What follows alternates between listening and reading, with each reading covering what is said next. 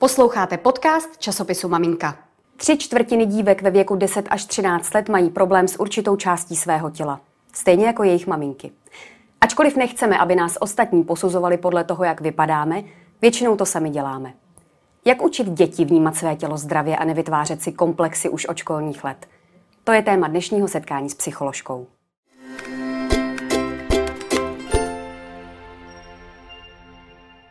Ve studiu časopisu Maminka už vítám psycholožku a odbornou garantku projektu Sebedůvěry DAV Šárku Kučerovou. Šárko, dobrý den. Dobrý den.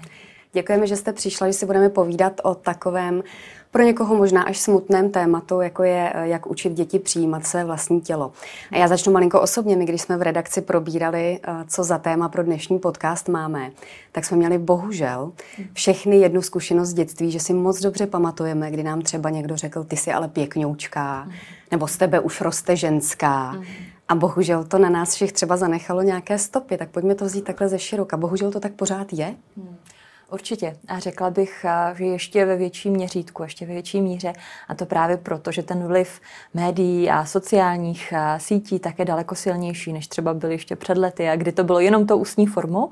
Ale teď ty dospívající a ty děti tak slyší tyhle ty zprávy nejenom formou ústní skrze svoje rodiče, skrze svoje blízký, ale vlastně skrze každý příspěvek na Instagramu, kdy někdo ukazuje, a ty nejsi taková, jaká bys měla být, ty nejsi dostatečná, ty nejsi takový, jaký by si měl být. Takže v tomhle ten tlak může být ještě větší.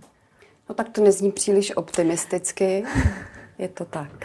Ano, ale určitě jsou tam nějaké cesty, jak se s tím dá pracovat a jak i přesto, že je ta situace a ten stav takový, jaký je, tak neznamená to, že teď budeme područí toho, že se, že se tady tím tlakem teď musíme nechat nějak vláčet. Pojďme k nám rodičům. I časopis Maminka je proto mm. asi to nejlepší prostředí. Je to tak, že se ten vztah k vlastnímu tělu utváří už od malinka? Jak moc v tom má třeba roli ta maminka? Jaký má vztah sama k sobě? Mm hodně zásadní. V podstatě děti tak se učí nápodobou. A i když si to někdy nechceme úplně přiznat, tak to všechno, co oni se naučili, tak je odraz nás samotných.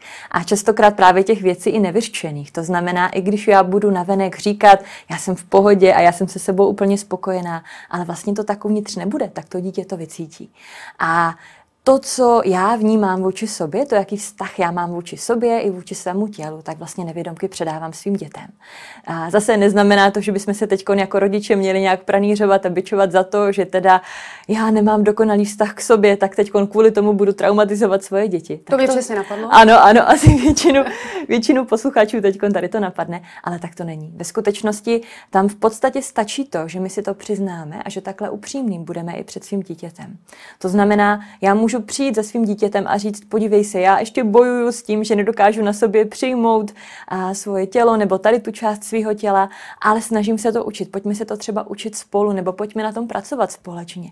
V podstatě my když přiznáme před dítětem, že nějakou tady tu věc, tady tu oblast v životě řešíme, tak aspoň to dítě zjistí, že to je v pořádku mít a nějaký, a nějaký věci k řešení, že to je v pořádku mít třeba nějaký problémy nebo něco, co potřebuju na sobě zapracovat, co potřebuju proměnit, ale a, zjistí, že tam nějaká ta cesta je, uvidí ten aktivní přístup toho rodiče, že se s tím dá pracovat. A pojďme na tom nějak pracovat, pojďme se o tom bavit otevřeně.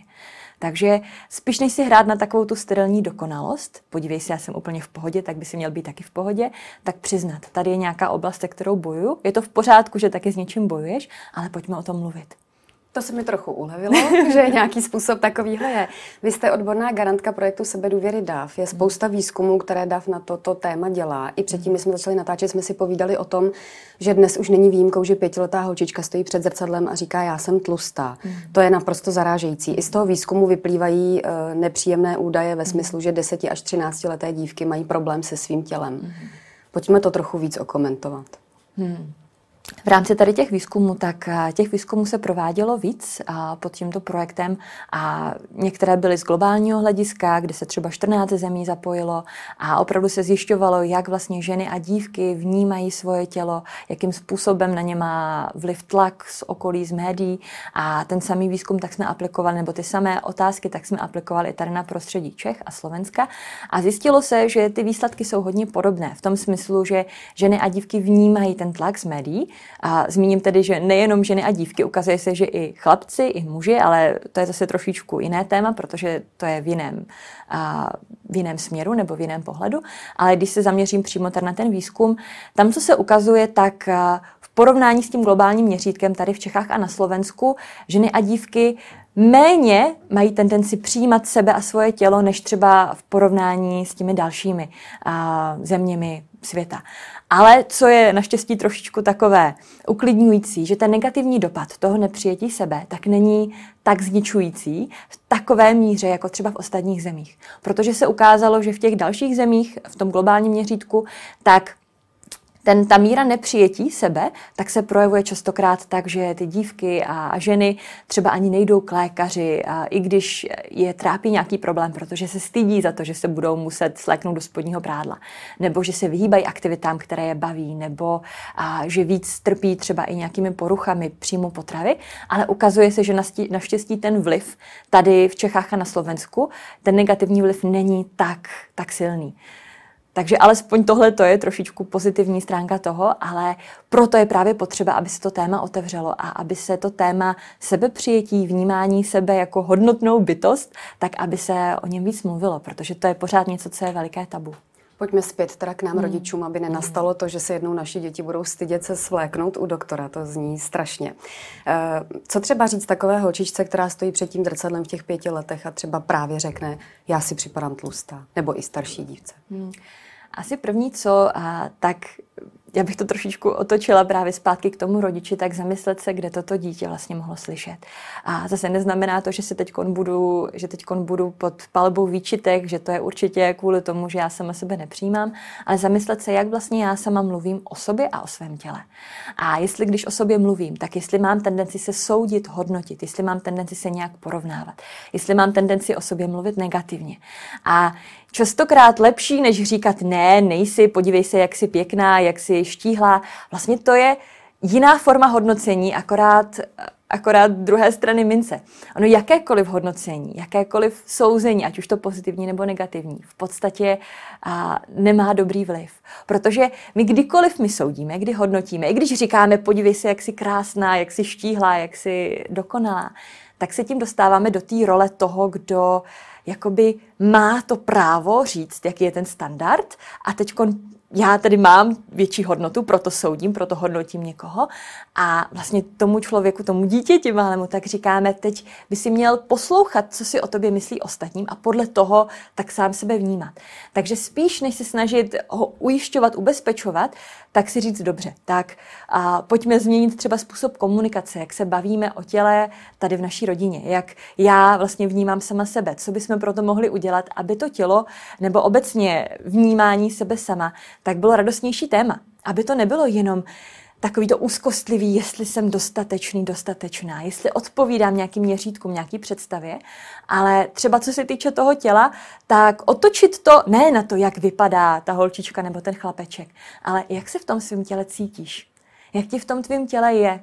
A stejně tak, když třeba děti začnou dělat nějaký pohybové aktivity nebo sportovní, tak neřešit až tolik tlak na výkon, protože to je další velký problém, ale spíš a, Dělá ti to třeba radost, to, že se věnuješ tady tomu koníčku, tady té aktivitě? Přináší ti to něco pozitivního pro tebe samotného? Vlastně otočit to zpátky na to dítě, aby nebylo odosobněný od toho svého těla a nevnímalo sebe jenom skrze měřítka a skrze hodnocení ostatních. Těžký úkol. Jeden z těch výzkumů přinesl i další pro mě docela alarmující číslo, protože podle něj 93% žen uh, používá fráze typu přibrala jsem, ty jsi zhubla, jak vypadáš v plavkách. Přesně to, o čem mluvíte, že se vzájemně hodnotíme, ať už pozitivně nebo negativně, podle toho, jak kdo vypadá. Proč to děláme? Proč to přenášíme dál tím pádem?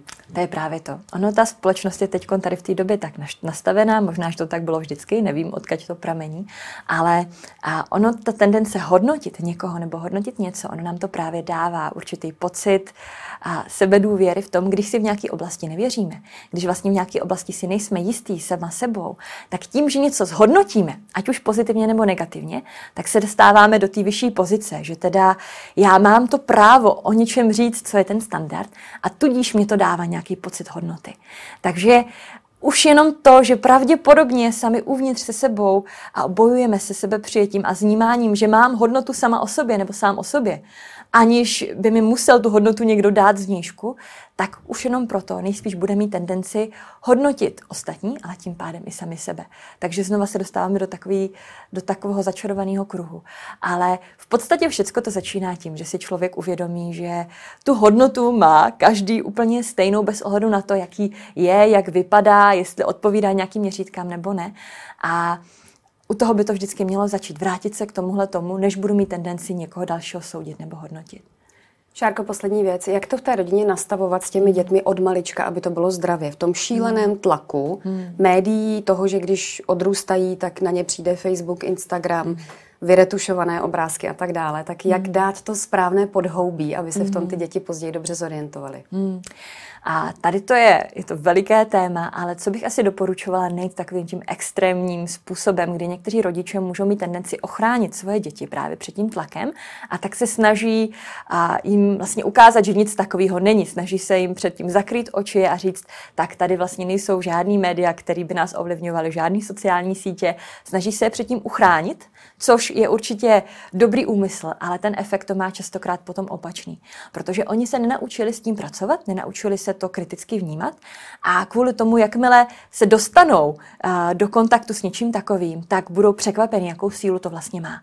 Takže první, co bych asi doporučila, aby jsme se netvářili jako rodiče, že něco takového neexistuje ale otevřeně o tom mluvili. Otevřeně mluvili o tom, jak vlastně média fungují, jak fungují reklamy, jakým způsobem funguje upravování fotek v médií a retuš na sociálních sítích, ať už těch profesionálních, tak těch osobních médií.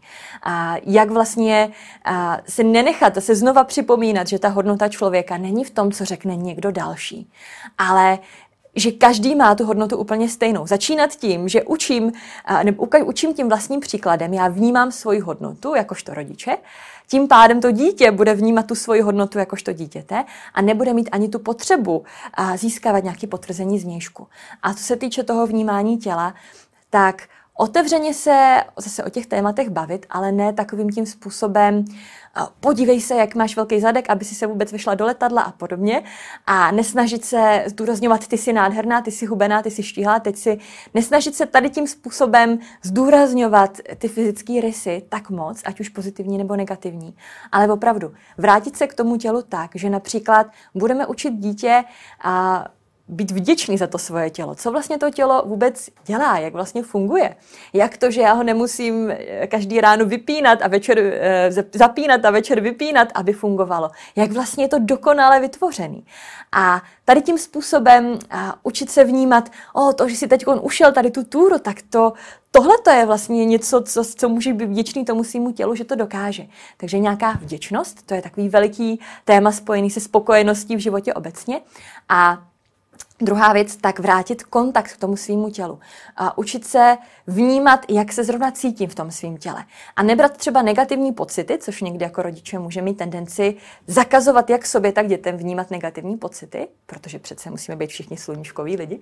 Ale je to v pořádku, že se třeba necítíš úplně dobře. Je to v pořádku, že jsi naštvaný. Je to v pořádku, že jsi smutný. A tak to pojďme, pojďme se o tom popovídat, nebo pojďme to nějak projevit, najít nějaký způsob, jak to můžeš vybít, třeba i tu zlost na někoho vedle sebe. Učit se vnímat to svoje tělo po všech stránkách, když dělá to dítě nějaké aktivity, nejenom co si dokázal, dokázala, ale jak ti v tom je. Dělá ti to ještě pořád radost, nebo už to děláš jenom proto, aby si byla lepší než tamhle ta kamarádka, tamhle ten kamarád. Takže to jsou asi takový hlavní typy, které můžu doporučit. A určitě těch typů, jak o tom tématu mluvit, nemluvit, tak je víc. Asi potom pod videem tak bude odkaz na, na brožurku od projektu Sebedůvěry, kde jsou právě i nápady, typy, jak můžeme komunikovat s dětmi v různých věkových kategoriích o těle a o přijetí sebe sama. A může to být i terapie pro nás rodiče. Určitě, ono to v podstatě začíná. Moc děkuji Šárce Kučerové, psycholožce a odborné garance projektu Sebedůvěry DAF. Mějte se krásně, těšíme se u nějakého dalšího natáčení. Naschledanou. Naschledanou, děkuji za pozvání.